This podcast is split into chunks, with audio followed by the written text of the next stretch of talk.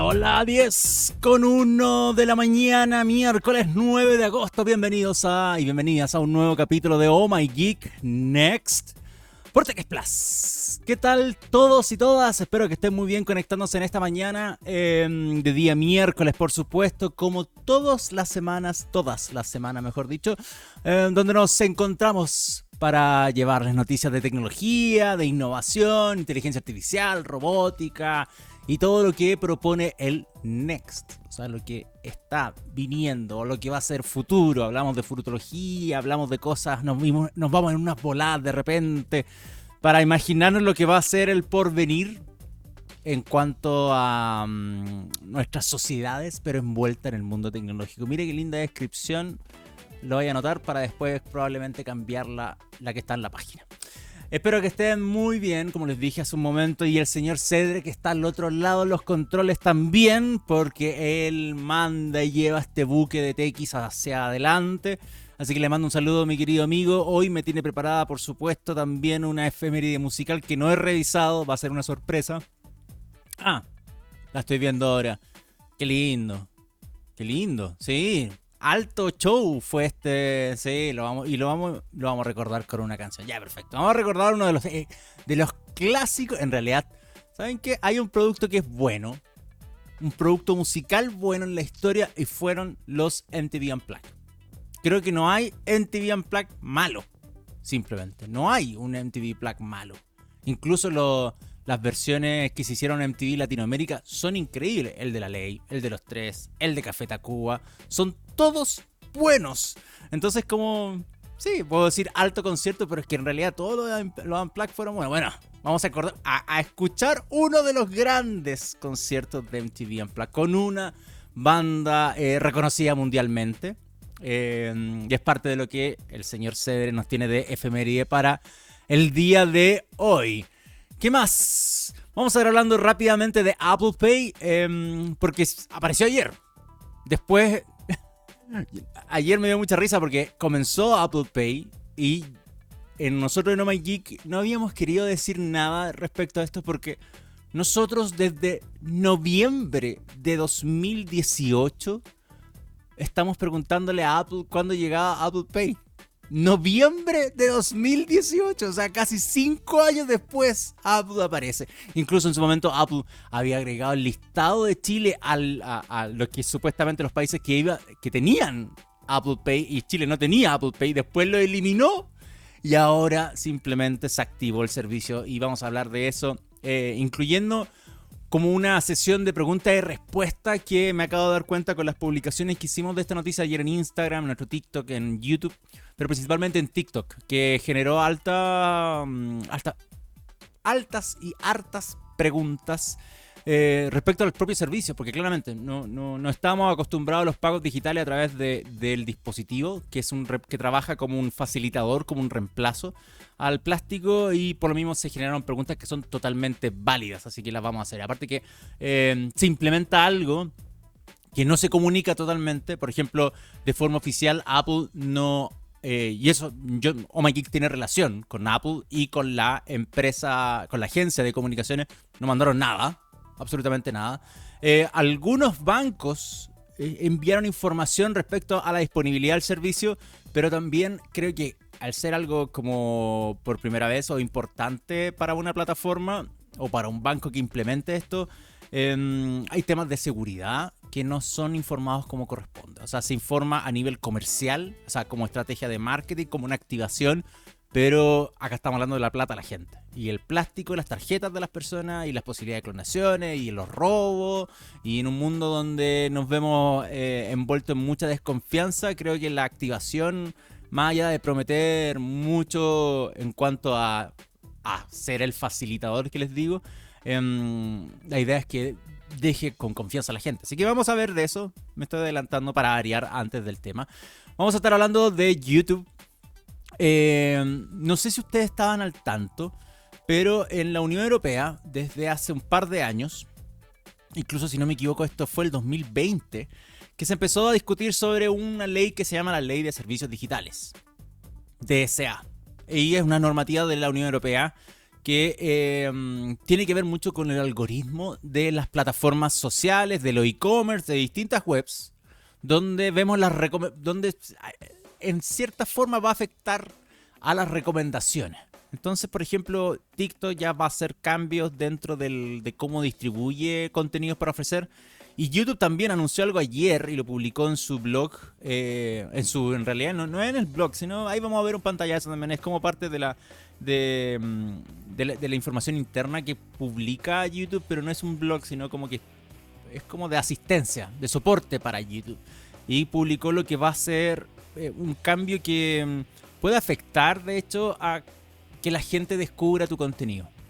Dependiendo de, porque es una opción manual, pero puede afectar de cierta forma que los, youtubers en realidad tengan eh, visualización de lo que crean en base a las recomendaciones. Y eso puede ser un programa complejo y claramente se están tratando de poner a la par a lo que puede ser esta ley de servicios digitales de la Unión Europea, pero también puede representar un desafío extra para los creadores de contenido. Entonces también quiero hablar de eso un poquito para que eh, sirva a alguien o discutamos, o yo no, no, no, no, no vamos a discutir nada, nadie me va a responder esto, pero para que consideren lo que está pasando en YouTube, que este año en particular ha tenido muchos cambios. Muchos cambios, o sea, yo, eh, unas mutaciones súper específicas, incluyendo las cuestiones de premium, lo que hemos hablado acá, de estar obligando, o sea, no obligando, sino ofreciendo de cierta forma a que los usuarios eh, dejen de usar los, eh, los bloqueadores de anuncios. entonces, hay harto para, para hilar y estamos todavía en agosto del año y probablemente existan más cambios o YouTube vaya mutando más rápido de lo que lo hacía anteriormente. Eh, vamos a estar hablando de otro tema también relacionado a algoritmos, inteligencia artificial, sobre una noticia muy random, pero es interesante analizar porque una estudiante pidió que eh, una inteligencia artificial, una, aplicación, le mejorara la foto.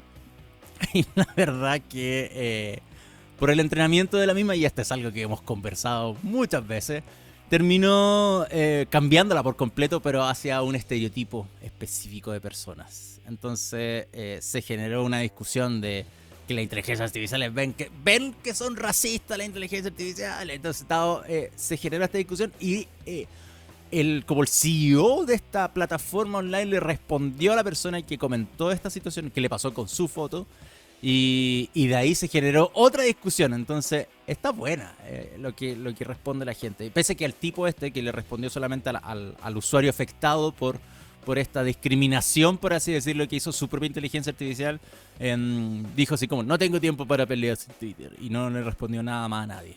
Entonces también fue como, ¿para qué? Responde. Entonces, em, eso.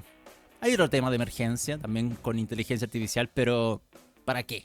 Probablemente, como siempre, nos quedemos cortos de tiempo y simplemente no mencionemos nada. Comencemos con Apple Pay.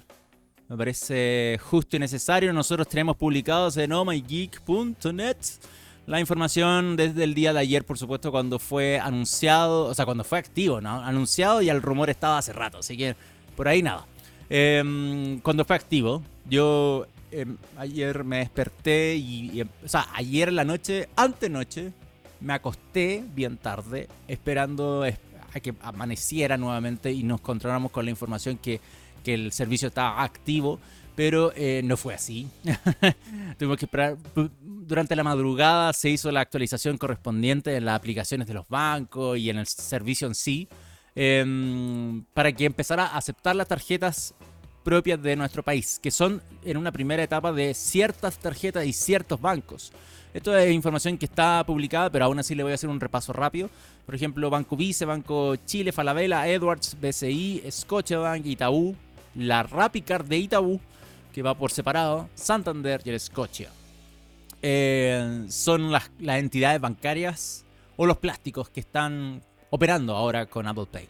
Entonces, eh, hay distintas formas de configurar esto, pero también nacen distintas dudas respecto a lo que está ocurriendo con la implementación de un servicio o un facilitador de pagos como este.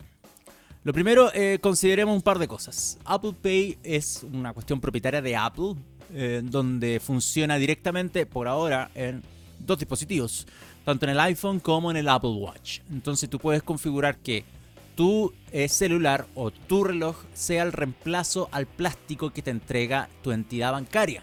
¿ya? Entonces, en vez de estar, por ejemplo, cuando vas a pagar en un POS, en una máquina, la de Transback, por ejemplo, que tiene eh, contactless, o sea, que tiene la, cosa de no meter la tarjeta ni para que lea el chip, ni mucho menos con la banda magnética que ya prácticamente está erradicado acá en Chile, pero ojo, hay países, por ejemplo, en África, que todavía eso es lo normal, no, no ha evolucionado la máquina. Entonces, eh, pero acá ya, eh, por suerte, simplemente trabajamos mucho con contactless y no tenemos que tocar ni siquiera la máquina, sino simplemente poner nuestra tarjeta.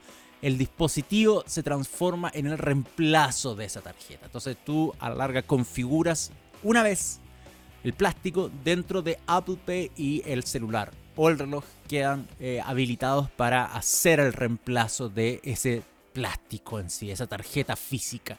Y em, esa es una operación que es un facilitador que Apple permite para sus dispositivos en su ecosistema con sus sistemas de seguridad y en convenio a los distintos eh, servicios de pago que hay en cada país, como también con las entidades bancarias. Entonces no es llegar y activarlo en cualquier país. Por eso necesita primero tener un proceso de negociación y de trabajo entre las partes, tanto tecnológicas como las financieras, para que esto funcione. Entonces son pocos los países, por ejemplo, acá en Sudamérica que tienen activo el servicio. Por ejemplo, Colombia, Argentina, nosotros. Entonces, por ejemplo, Paraguay no lo tiene, por, mencionar algo. Entonces Brasil sí lo tiene. Pero eso tampoco no te limita a que tú no puedas usar el dispositivo en un país que no tenga eh, el servicio, porque a la larga al configurar tu dispositivo como el reemplazo del plástico, funciona con cualquier máquina que tenga contactless. O sea, por ejemplo, si yo voy a comprar dulce a una panadería, la panadería no tiene por qué preocuparse si es que ya tiene una máquina que es sin contacto.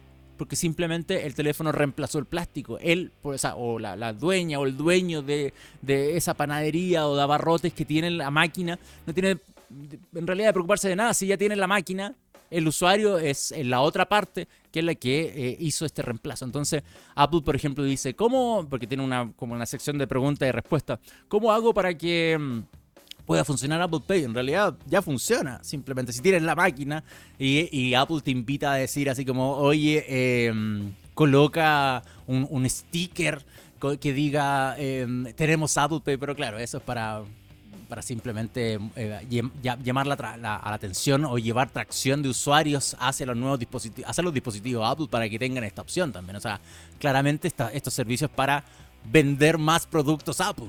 Entonces, por ese lado, eh, el convenio está hecho, eh, la implementación es nativa dentro del sistema operativo. esto también es algo que explicamos dentro de la publicación que está en nuestra web. Y em, la configuración se hace a través de la aplicación Wallet o billetera de tu celular o eh, reloj inteligente o directamente desde la aplicación del el banco. ¿ya? Eh, nosotros hicimos un ejemplo con esto donde eh, en el video que están viendo es, un ejemplo con la aplicación de Banco Falabella, que fue una de las primeras que se activó en la mañana y pudimos hacer el ejemplo para probarlo, em, donde la propia aplicación del banco dentro del resumen de la tarjeta mostraba la posibilidad de tener un botón nuevo, o sea, tenía un botón nuevo simplemente que sea pagar sin contacto. Entonces cuando yo aprieto ese botón hace lo mismo que cuando tú estás en la aplicación del, de la, mm, por ejemplo, de la TAM, o ahí que sale, ahora que sale un banner de Iberia, en la aplicación de Iberia, cualquier aplicación de, aerolínea que te dice, ¿quieres agregar tu pase de abordar a Wallet? Y tú le pones que sí, y después te queda disponible el Wallet. Es exactamente algo muy similar, pero con un proceso de una sola vez, donde vinculas, aceptas unas condiciones de uso, que es muy importante que las leas también. Son cortitas, ¿ah? acá la de Falabella eh, en el video de, hecho mostramos en algún momento que aparecen y para mí es como, esas son las tres párrafos. es muy corta la término de condiciones, me, preocupa cuando son así de cortas, pero eh, aún así, cuando tú terminas este proceso, tu dispositivo queda habilitado. Em, en algún momento, por ejemplo, pasa esto, solamente para, para ir aclarando dudas que fueron parte de lo que se fue preguntando en, en, las publicaciones que hicimos en TikTok o las de Instagram, o nos llegaron mensajes o cualquier cosa, o me preguntan a mí directamente. Cuando agregas la tarjeta, a veces te pregunta agregar al iPhone o al Apple Watch, si es que tienen los dos dispositivos. Lo mejor que puedes hacer es simplemente agregarlo al iPhone, porque después en la aplicación del reloj del iPhone, o sea, la aplicación Watch, tú tienes una, una configuración de Apple Pay o de wallet directamente y ahí te dice, ¿quieres llevar la tarjeta a tu reloj? Tú le pones sí y, lo agrega inmediatamente y eso con eso también te permite a que eh, los dos dispositivos tengan la posibilidad, porque las tarjetas no se sincronizan obligatoriamente o imperativamente entre, los dispositivos. Tú tienes que darle la autorización para que esté el reloj y, y, al teléfono al mismo tiempo o simplemente y únicamente en el teléfono o únicamente en el reloj. Entonces puedes hacer la discriminación en caso de que tú dices, no, no, no, yo prefiero que eh, solamente esté en el reloj y no esté en el celular por temas de seguridad. Porque, em, por ejemplo, alguien puede decir, es más probable que me roben el celular a que me roben el reloj, entonces prefiero que em, esté solamente en el, reloj. O no, no, no, yo prefiero que esté solamente en el celular. O yo no tengo Apple Watch simplemente y necesito ocuparlo en el celular. Entonces, todas esas configuraciones son posibles y son parte de. Ahora, algo muy importante. ¿Apple cobra por esto? Nada. No, hay gente que también tenía esa duda que eh, puede ser algo básica para algunos, pero es totalmente real que la gente piense que esto es como casi un PayPal. Que como que ellos, reciben un pago y se, preocupan de distribuirlo, pero por ese propósito te cobran. Y no, no, no, acá lo que hace Apple es ser un facilitador. Como les digo, acá el beneficio de, de hacer un sistema de este tipo es otro. Es que eh, soy una empresa tecnológica que te puede permitir eso y te reemplaza el plástico y te promete un par de cosas más como seguridad, facilidad de no estar sacando las tarjetas, pero obviamente es para que tienes el dispositivo Apple. Entonces va por otro lado y eh, ganar plata por cobrar eh, acá por la transacción, no. Lo que hace simplemente esto es reemplazar el plástico.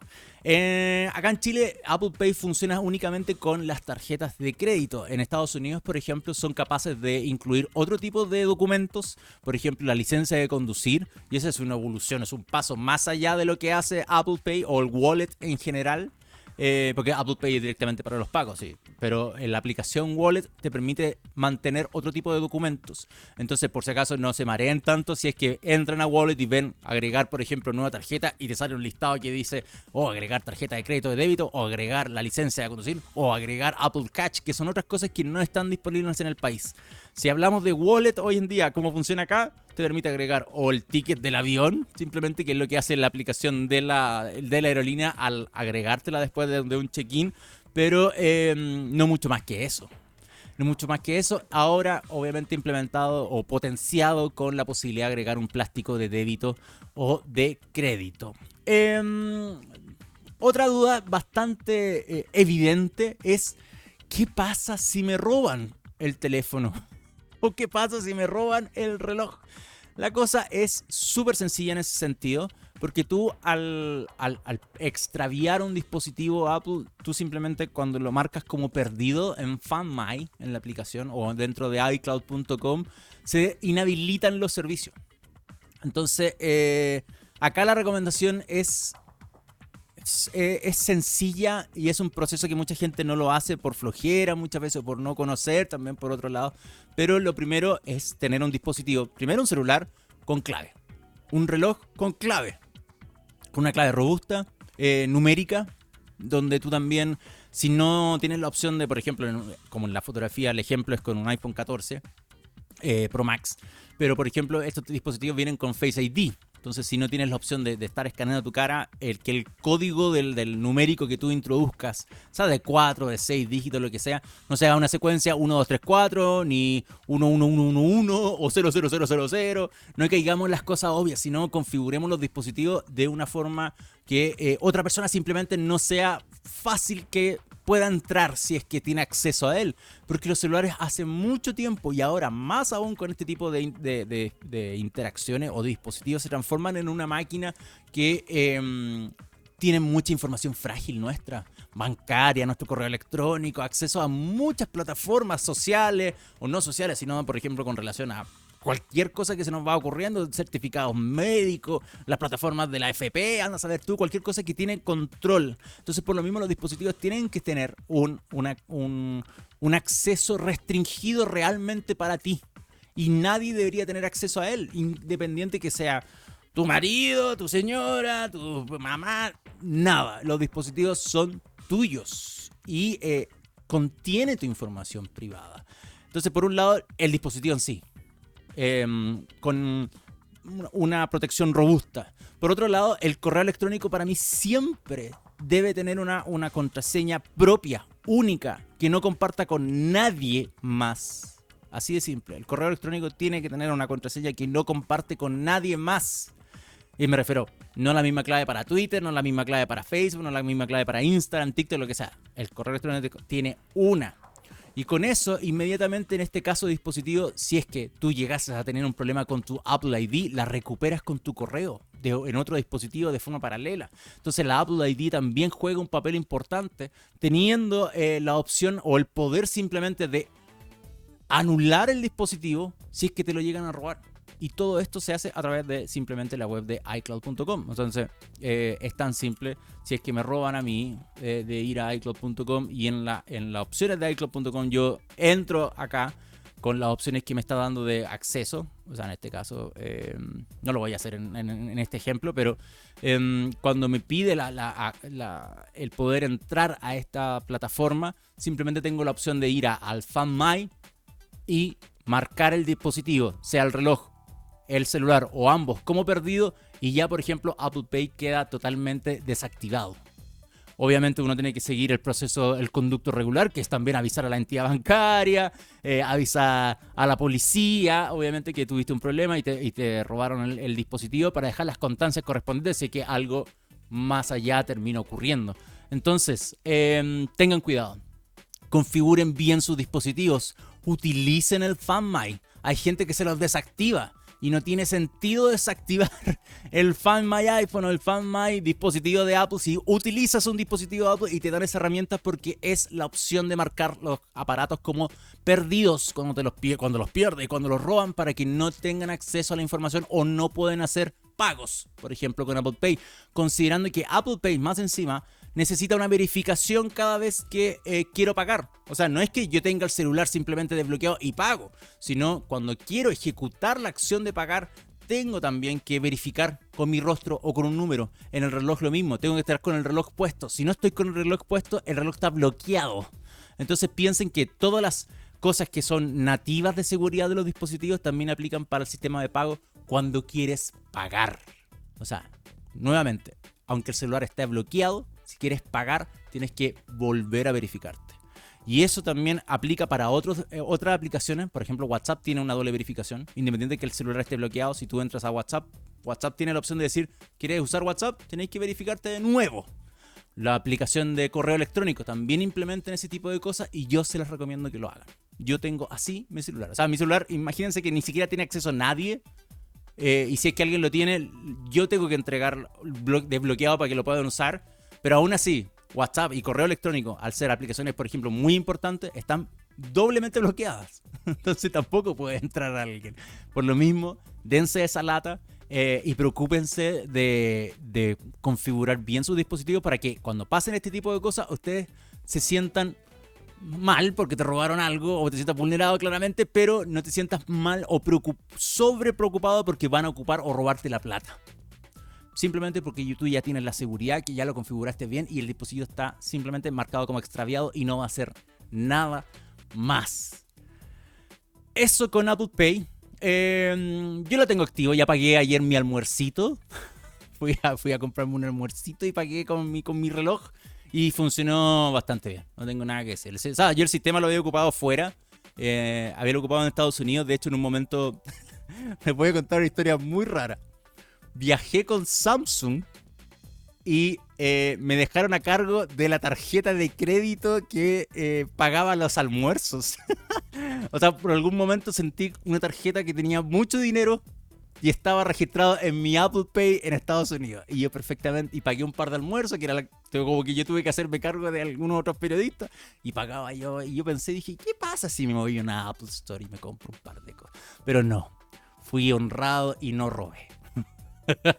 ya. Em, así que nada, la experiencia es buena para los que tengan dispositivo Apple, pruébenla. Y si no les gusta, lo eliminan simplemente también. Sí, se puede hacer, no es, algo totalmente reversible. No es que, oh, quedó para siempre, no. Después lo van eliminando. Y la ayuda en la, en la, página de, de, soporte, de ayuda de Apple, está toda la instrucción en realidad. Así que es cosa de ir buscando. Si ustedes van a Google, a ver, les voy a ayudar un poquito. Bien. Les voy a dar el mejor pro tip si quieren, por ejemplo, configurar Apple Pay y ustedes colocan site.apple.com y lo que les va a salir son las, solamente las cosas que tienen que ver con Apple. O sea, si yo pongo configurar Apple Pay y ponen site, les va a salir solamente las recomendaciones oficiales de Apple, porque son los resultados de búsqueda solamente los de Apple. Así que hagan eso. Si es que tienen duda y les da lata buscar en, estos sitios web de noticias ordinarios, menos mygeek.net, por supuesto, que eh, se van en la tangente y no explican bien las cosas, a veces resuelven más rápido de esta forma. Ya, Señor Cedres, pasemos a su efeméride musical. Son las 10 con... ¡Wow! Me comí mucho programa con Apple Pay. Apple, ojalá estés viendo esto porque no esperaba dedicarle más de 10 minutos. Imagínense, me gasté casi 20. Em, para esta jornada de miércoles 9 de agosto, mientras voy rellenando con estas de la fecha, acá está. El señor Cedre está recordando que en 1995, en la bella época de los locos 90, se realizó una presentación de forma unplugged en los Sony Studios de Nueva York. ¿Quién fue? Se preguntarán ustedes. Kiss. La histórica y maravillosa banda de rock con Paul Stanley, Gene Simon y todos los demás. Eh, quienes interpretaron sus grandes éxitos con dos novedades. Una, Unplugged, y dos sin caras pintadas. ¿Se acuerdan que también aparecieron simplemente como en su versión natural? Decía, ¿quién es esta gente? ¿Por dónde está mi gatito, mi estrellita pintada blanco y negro? No, no había nada de eso. Así que em, hoy vamos a recordar el Unplugged de la banda Kiss que se realizó un 9 de agosto, pero de 1995 con un temón de aquella... Ah, pero, Ojo que yo siempre leo las primeras partes de las efemérides de Cedric y al final me dice, no leíste la última. Entonces ahora voy a... Eh, el, álbum del Unplugged de Kiss em, fue certificado disco de oro eh, casi un poco más de un año después cuando vendió eh, 500.000 copias. Y ojo, para la época, bastante bien para hacer un disco Unplugged. Em, ahora sí, Kiss, Rock Bottom en su versión live en MTV Unplugged de este 1995. Allá a la vuelta vamos a seguir, por supuesto, con más temas relacionados a inteligencia artificial, sobre todo eso. Em, pero consideremos también que probablemente hablemos de YouTube primero. Mm, voy a pensarlo mientras escuchamos aquí. Vamos y volvemos. Son las 10 con 32 de la mañana y tú sigues disfrutando de Oh My Geek Next en TX Plus. Y antes de pasar al próximo tema, tenemos que recordar y mencionar a nuestros amigos de IBM porque su tecnología está transformando los modelos de negocios en todo el mundo, creando nuevas oportunidades de crecimiento y nuevos parámetros de eficiencia. Ellos son líderes en la inteligencia artificial de los negocios y van más allá porque IBM integra tecnologías y experiencia proporcionando infraestructura, software, innovación y servicios de consultoría para ayudar la transformación digital de las empresas más importantes del mundo. Visiten www.ibm.cl y descubran cómo IBM está ayudando a que el mundo funcione mejor. Vamos a crear juntos la transformación y el progreso de los negocios de América Latina. Gracias IBM. Em, Hablemos ahora de YouTube, pero creo que no me voy a alargar tanto. De hecho, si ustedes me preguntan a mí, yo esperaba que este tema fuera el que me iba a alargar, el que iba a mencionar muchas más cosas. Así que em, lo voy a lo voy a comprimir de cierta forma para concentrarme solamente en YouTube. No me voy a ir mucho en la tangente de TikTok o, o los otros servicios que puedan ser afectados. Pero contextualicemos primero. Desde hace años, desde hace años. Yo al menos tengo recolección acá de fuentes desde el año 2020 que se habla de la Ley de Servicios Digitales, la DSA, en la Unión Europea, que tiene una fecha límite para finales de este mes, el 28 de agosto, para que distintas plataformas, tanto sociales o de e-commerce, por mencionar algunas, imagínense el volumen ya simplemente del, del tráfico de Internet entre solamente las plataformas sociales y las de e-commerce, em, tienen que ponerse a la par respecto a cómo funciona su algoritmo y cómo es parte de, eh, eh, de, la, de, las capacidades de mostrar, de mostrar contenidos hacia los usuarios. ¿Ya? Donde aquí caen las aplicaciones de alojamiento web, las de mensajería y todas las cosas que tienen que ver con eh, la utilización de algoritmos para recomendación de cosas. Porque la idea es ponerle freno a algunas prácticas de las empresas, de las grandes empresas de tecnología, con la idea de, está muy bien explicado esto de cierta forma, donde en distintos medios, sobre todo los europeos, que hacen seguimiento de esto desde hace muchos años, como les digo, donde la, lo que es ilegal offline también tiene que ser ilegal online, que no tiene mucho sentido. O sea, hemos hablado de esta situación eh, en otros, creo que acá en el Next, o por lo menos antes en Hello World, incluso cuando estaba en el programa anterior acá en TX, em, que ha pasado muchas veces que la gente dice, oye, yo ando amenazando gente por la vida en, Twitter o cosas así, y, creen que no es ilegal, como si lo estuviera haciendo al frente de la persona, o en la plaza, o en la calle, o en, su casa, porque pasó en internet. Entonces, no, no, no, las cosas no funcionan así. Y en ese sentido, em, todas las otras prácticas también, por ejemplo, la venta de productos que son ilegales, si yo lo vendo en la calle, si yo te lo vendo a ti así directamente eh, y se utilizan plataformas como el marketplace de Facebook para comercializarlas, claramente tiene que haber un tema ahí. Entonces, eh, se, eh, dentro de esta legislación se mete varias cosas en un saco. O sea, de hecho, no sé si... A ver. No, esto ya sería irme por la tarjeta, pero se los voy a dejar como tareas para la casa. Hace un par de semanas, creo que hace como un mes, yo leí por ahí una noticia de que Marketplace de Facebook era probablemente uno de los sitios más, y WhatsApp era uno de los sitios más ilegales del mundo, con mayores faltas eh, en distintas legislaciones en distintos países del mundo por el tipo de comercialización o lo, que permiten en, la venta de productos. Entonces, eh, esta nueva ley de servicios digitales obviamente eh, busca también pegarle un freno a eso. O sea, que las plataformas digitales tengan responsabilidad cuando los usuarios venden productos o servicios ilegales o fraudulentos en sus tiendas, ¿ya? Y, que el algoritmo obviamente los obvia o los recomienda a otros usuarios. Entonces, que, la, que Facebook, por ejemplo, que Meta se haga responsable si es que alguien está vendiendo, por ejemplo, un fármaco que no está validado en un país. Te lo voy a dejar ahí, por ejemplo. Eh, y en el caso de YouTube, ahora ya me voy a ir para la noticia que quería mencionarlo, si no me voy a estar tomando mucho rato. En el caso de las redes sociales en general, también temas con los algoritmos.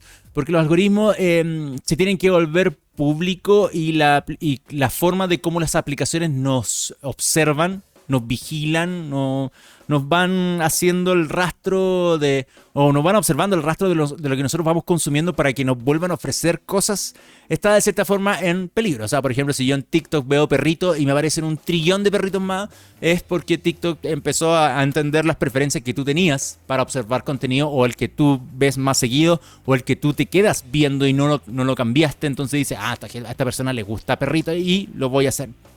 Entonces, en base a lo mismo, eh, se, está llevando esto como que puede transformarse en un poco en una vulneración a la privacidad eh, o algo que puede hacer peor, la comercialización de, los datos, de, los perfiles de las personas que se van generando en las plataformas sociales o algo como Cambridge Analytica. ¿Se acuerdan en Facebook cuando se buscó influenciar, se influenció, mejor dicho, eh, para las elecciones presidenciales? Entonces, ese es un problema grande y que afecta a todos. No necesariamente, no vamos a apuntar con el dedo a nadie. Entonces, ¿qué está pasando con YouTube ahora último? Eh, han existido muchos cambios respecto al, algoritmo. Em, sin ir más lejos, durante esta semana, de hecho, he visto videos de distintos analistas de YouTube que están certificados por YouTube, de hecho, no es cualquier persona a la larga. Por ejemplo, la recomendación de la semana pasada, los de VidIQ, Em, donde también han visto que hay una evolución bastante más constante o, rápida dentro de la plataforma. Y hay cosas que em, hay que considerar cuando uno crea contenido, porque YouTube a la larga te entrega las herramientas técnicas para, por ejemplo, cuando tú haces una publicación de un video, de un short, de un video normal o de 3 minutos, más de 10 minutos, lo que sea, son las mismas herramientas pensando en un SEO básico, en una em, optimización de búsqueda y de descubrimiento del contenido básico, pero obviamente hay muchas cosas editoriales que la gente no sabe y no tiene por qué saber. O sea, cómo construye un guion, por decirte algo súper sencillo para alguien que estudió audiovisualismo, para alguien que estudió periodismo, que son parte de lo que se le enseña en una carrera universitaria como esa, pero para alguien que quiera comenzar a hacer videos simplemente porque quiere contar cómo eh, eh, cuidar las plantas y no tiene nada que ver con ni con el periodismo ni con el audiovisualismo, no tiene por qué saber cómo eh, hacer un guion o cómo estructurar un contenido. Entonces, hay un problemita ahí frente a eso y, existen las nuevas recomendaciones para el youtuber que serializa su contenido, por ejemplo, donde es cuestiones como, oigan, empiezan a pedir que se suscriban o, que pidan, activen la campana porque se vienen cambios que eh, YouTube va a permitir al usuario que no eh, lo observen tanto por el tema de la ley, probablemente de la Unión Europea. Y eh, justamente ayer, justamente ayer apareció esto, que es una publicación del Team YouTube. Esta es una publicación oficial de YouTube que habla de la nueva experiencia que eh, busca entregar a los usuarios de YouTube, a los que están, que usan la plataforma, logueados simplemente, para que no se observe el historial de lo que tú ves para que te siga recomendando cosas. Básicamente se refiere a eso.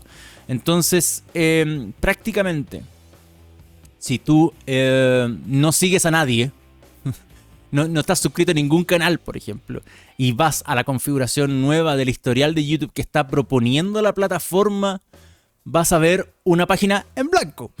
Prácticamente vas a entrar a YouTube y vas a ver una página en blanco porque ya no vas a tener un feed de videos alimentado de lo que pueden ser tus gustos o cualquier otra cosa. O el historial, mejor dicho. O sea, imagínense, ¿a quién no le ha pasado? que se ponen a ver videos y que claramente esperan para dónde me va a llevar el algoritmo de YouTube y te puede llevar a un lugar muy raro, muy random. Y en mi caso, por ejemplo, que yo veo muchos videos que son con un tinte más cómico, más que serio, eh, empiezo a descubrir cosas que para mí son más entretenidas. Obviamente temas de tecnología. Por ejemplo, hace poco empecé a ver muchos contenidos, no me pregunten por qué, sobre la Primera y la Segunda Guerra Mundial y descubrí unos canales súper buenos, pero también fue parte del proceso. Pero ahora, eh, obviamente, con esta nueva implementación, lo que va a ser un, beneficio que está... Em, uno de los beneficios de, observarte simplemente de estar como pendiente de lo que tú haces dentro de una plataforma es claramente mejorar la experiencia la misma. Y en este caso, por ejemplo, YouTube o, TikTok en sí, la gracia son los algoritmos de recomendaciones. Lo son. O sea, imagínate eh, lo que pase si es que YouTube simplemente... O sea, esto empezó. Comenzó ayer. Y yo lo tengo, por ejemplo. Yo ya, me metí a mi página de descripción y puedo simplemente desactivar el historial de YouTube. Y YouTube va a dejar de investigarme frente a lo que estoy viendo. Y vamos a empezar a ver nada. No hay recomendación. Entonces, una la, evolución del, del quien, de quien hace el contenido probablemente ya va a tener que ser un poco más hostigante en el momento de, recordar que se suscriben al canal, porque es la forma que vas a poder ahora directamente saber que estoy publicando algo y ya no va a ser si alguien em, o mucha gente empieza a sacarse de la, la activación del historial de YouTube, la gente no va a saber qué contenidos ver. Y ya no va a existir eso de, estar descubriendo nuevos youtubers, descubriendo nuevos canales, descubriendo nuevos contenidos, porque está... O sea, te, te, entregan más herramientas, pero también creo que podría ser un problema que afecte directamente, directamente a los creadores porque van a tener menos alcance. Y al ser una acción eh, donde los usuarios van a poder decidir cómo vamos a seguir alimentando el algoritmo, ¿no? Eh, involuntariamente podemos afectar a los youtubers, a la gente que hace el contenido, porque ya no, no, te va a aparecer nada en la barra al lado con las recomendaciones de video, o si es que estás entrando, viste un contenido, después no vas a ver otro relacionado, que lo pudo haber visto otra persona de, con otra arista o con otra eh, perspectiva, no sé, estoy tratando de, dar el ejemplo acá para que se entienda más o menos para dónde quiero ir.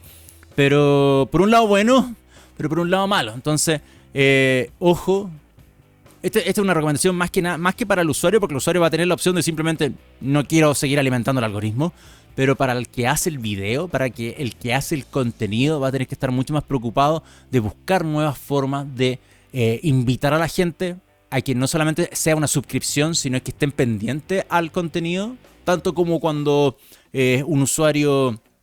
Em, o sea, alguien ve una serie y sabe que se publica la semana y sabe que sale los miércoles algo a las 10 de la noche o más o menos a esa hora aparece el nuevo capítulo en Netflix, en Star Plus, en Disney Plus, lo que sea. Em, como que jugar un poquito también a eso. O sea, probablemente hacer, no solamente recordar, esto, esto es como lo estoy viendo yo, ¿ah? Ojo. Esta parte sí es que es como lo estoy viendo yo en la cuestión de los contenidos. Eh, más allá de decir em, algo como suscríbanse, activen la campanita para que sepan cuando yo subo un contenido, sino también preparar contenidos que, que haga que tu audiencia descubra o sepa que vas a publicar un miércoles a las 10 de la mañana. ¿Se entiende? O sea, como sabemos que el Oma Geek Next sale los miércoles a las 10 de la mañana en vivo, también podría ser algo que debería em, empezar a, replicarse en los, los creadores de contenido, ya sea en realidad en TikTok en YouTube, lo que sea. O sea, empezar a, generar eh, productos audiovisuales, consumibles, pero que también para fidelizar un poco más al usuario, de, hacerle entender que esto es periódico, que va apareciendo, que porque si, si de cierta forma se cortan las alas para descubrir algo nuevo simplemente y que alguien llegue a mi contenido, por ejemplo los de TX Plus, los talk que está haciendo Gabriel León, probablemente alguien buscó, por ejemplo, sobre. A ver, de qué, vamos, de qué hay un talk ahora. El último capítulo es de, por ejemplo, no, ese no. Mecánica cuántica. Hay un capítulo de mecánica cuántica o del átomo. Entonces yo puedo haber buscado de mecánica cuántica y si mis activaciones de no observar el historial ahora están desactivadas, simplemente no voy a descubrir el talk de mecánica cuántica con Gabriel León en YouTube. Eso va a pasar. Entonces, a mí en lo particular me preocupa. A mí me preocupa porque soy creador de contenido. Generamos en TX, en Oh contenidos para YouTube. Y esto es una herramienta buena para la privacidad. Lo tengo que valorar de la, de la forma buena por un lado para el usuario, pero de la forma más mala para el creador de contenido. Entonces, por eso las recomendaciones que le acabo de dar creo que son necesarias. Y eh, no, ya no es. Como el desafío es más grande a nivel técnico ahora para darle el gusto a la plataforma tú siempre tienes que tener en consideración al usuario primero. O sea, no sacas nada, por ejemplo, hacer un video y en los primeros 10 segundos, oye, suscríbete. No, no me, no me has dado nada. Y me estás pidiendo todo en los primeros segundos de tu video. Entonces, preocúpense primero de alimentar de contenido enriquecedor al usuario, de hacerlo entretenido y después eh, preocuparse del resto. Pero cuando se preocupen de ese resto, que sea de una forma más inteligente, eh, más sutil, más eh, cordial, y de cierta forma dejar en claro lo que les acabo de mencionar, que existe periodicidad en esto, creo que lo dije bien, eh, o que existe algo más periódico y que, eh, nada, ustedes también vayan perfeccionándose editorialmente, más allá de darle el gusto al algoritmo de YouTube o las herramientas de YouTube, sino preocúpense del usuario primero siempre. Y va a ser un desafío esto. Va a ser definitivamente un desafío. Me gasté el programa en dos temas, señor Cedre. ¿Cómo puede ser eso? ¿Cómo? Dios mío. Ya. Eh, vamos a la última canción. Aprovechemos de escuchar algo. Y a la vuelta, no sé, podemos ver si es que hay tiempo para algo antes de pasar a, Circuito Argentina. ¿Quién nos tiene preparado también? Ah, Def Leppard. No, pero ¿saben qué? Entre Aerosmith y Def Leppard, mi placer más culpable, ni siquiera el placer culpable. Yo prefiero Aerosmith. Así que, ¿podemos escuchar Aerosmith, por favor, señor Estrella? Vamos a escuchar Same Old Song and Dance como el último tema, probablemente antes ya de simplemente despedirnos, porque quedan 12 minutos para las 11 y son 10 minutos lo que me quedan de programa, tengo que entregarlo. Así que a la vuelta, probablemente nos demos unos abrazos como de año nuevo. Y no, estoy viendo la pauta, no vamos a hablar nada más. Eso. Vamos y volvemos para el resto, para el final, para el finí de Oh My Geek Next de este día. Ya no queda nada, son las 10 con 53 minutos, 7 minutos para las 11 de la mañana. Y eh, vamos a rematar lo último. ¿Y saben por qué lo vamos a rematar? Simplemente porque acaba de descubrir que el señor Elon Musk volvió a habilitar la visualización de los tweets sin estar logueado. Así que eso es algo bueno y por lo mismo me va a ser muy útil para hablar de esta noticia porque no estaba logueado en el navegador.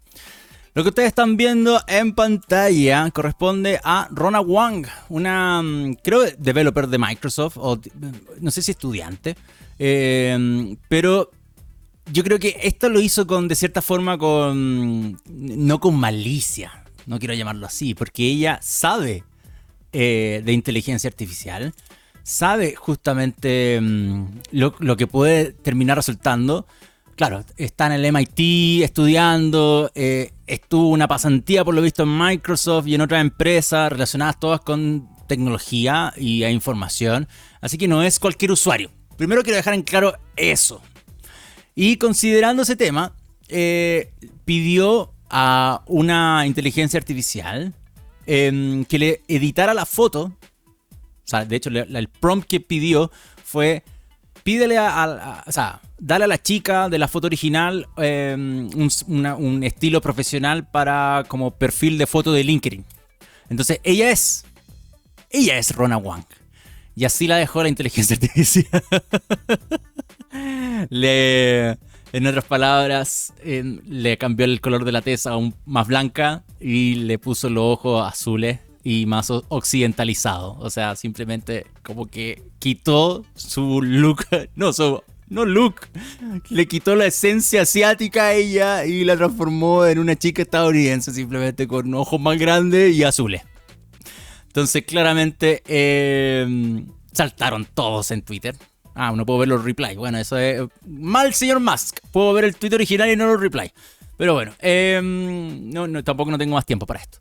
Pero si lo quieren buscar, vayan a Rona Wong en X, también conocido como Twitter anteriormente, y busquen esta publicación porque tiene, eh, como ustedes pueden ver, 100.000 likes, reposts, miles y hartos quotes también donde la gente está compartiendo su, eh, su, eh, apreciación a este tipo de situaciones. Pero se lo he dicho antes, las inteligencias artificiales históricamente, por entrenamiento, terminan cayendo en estas situaciones de discriminación o racista directamente. Y así pasó con Google, así pasó con muchas empresas. Em, por ejemplo, tan, eh, Google hace dos años, o este año, no, creo que fue el año pasado, en el I.O. del 2022, donde recién decía, oye, ahora tenemos un algoritmo que reconoce mejor a la gente de piel oscura. ¡Wow! ¡Qué gran avance! Entonces, sí, el entrenamiento es malo. Y han hay una cantidad de papers gigante que habla que los entrenamientos, por ejemplo, de los rostros son hombre y blanco. Así de simple, hombre y blanco. Así que imagínense la cantidad de millones de personas que quedan fuera simplemente porque los algoritmos son mal entrenados. Y por eso terminan siendo racistas y, em, o, terminan ofendiendo a gente o hacen cualquier estupidez como en el caso de esto pero es por el entrenamiento. Entonces, por lo mismo, en, un servicio, que es una aplicación que hace esto, obviamente le va a pasar a cualquier otro en cualquier color y sabor. O sea, puede pasar con, no sé si con un chat GPT, podríamos probar qué tan racista puede ser chat GPT por su entrenamiento, pero podemos ver aplicaciones. Obviamente en el de las fotos pasa mucho más porque es evidente, la modificación, pero podría pasar con las de video, que también están agarrando una, un alza bien fuerte ahora, ahora último por parte de las grandes eh, tecnológicas que quieren hacer el desarrollo de videos con inteligencia artificial. Ahí nos vamos cortados todos, señor Cedre, ¿ah? ahí sí que nos quedamos sin pega. Y em, eh, eh, lo que está ocurriendo ahora, estando en 2023, después de la subida de ChatGPT y todo, aún sigue ocurriendo y probablemente siga ocurriendo porque la base del entrenamiento es malo, simplemente. Son, son aplicaciones mal hechas. Para mi gusto es eso. Es un entrenamiento malo. Y después apareció el CEO de esta cuestión, que se llama Playground. Esa se llama la aplicación. Es el fundador de Playground. Y pone como los modelos y trató de dar como una respuesta. Eh, eh, desafortunadamente no son inteligentes aún el modelo y la gente le puede decir, o sea, ¿esa es tu respuesta? O sea, que no es muy inteligente aún. Y ahí dijo, ay, no estoy para pelear en Twitter. Y no siguió respondiendo. Entonces, eh, ¿para qué se mete entonces, señor? Muy su aplicación es, pero está mal hecha nomás. No, le echa la culpa que no, no es lo suficientemente inteligente. Tú le hiciste mal nomás, punto. Ya, vámonos, señor Cedres. Porque es hora de largarse. Son, faltan dos minutos. Dos minutitos para las 11 de la mañana. Ya viene Circuito Argentina para que sigan disfrutando de la programación de TX Plus y después a las 12 eh, Rockstars. Para que también considere que este día miércoles queda todavía mucha tecnología, innovación, ciencia, sobre todo por el lado de Rockstar, pero más tecnología como es propio de este día, la mitad de la semana. Señor eh, Gabriel Cedre, muchas gracias por los controles y gracias a todos los que aprovecharon de escuchar este capítulo en vivo y en directo como todos los miércoles a las 10 de la mañana. Y por supuesto lo pueden seguir disfrutando más adelante y nosotros vamos a empezar a recordar eh, cuando se publica en Spotify esto para que también puedan hacer un revival si es que alguien se quedó pendiente, no pudo disfrutarlo de manera en vivo. Porque sé que hay gente que obviamente dice, yo estoy en la pega, me cuesta escucharlo a las 10 de la mañana, pero lo puedo escuchar más tarde. Entonces, ahí vamos a estar haciendo un recordatorio respecto a cuando vayan apareciendo los nuevos capítulos. Nos encontramos el próximo miércoles a las 10 de la mañana. Un abrazo grande, que estén bien, chao.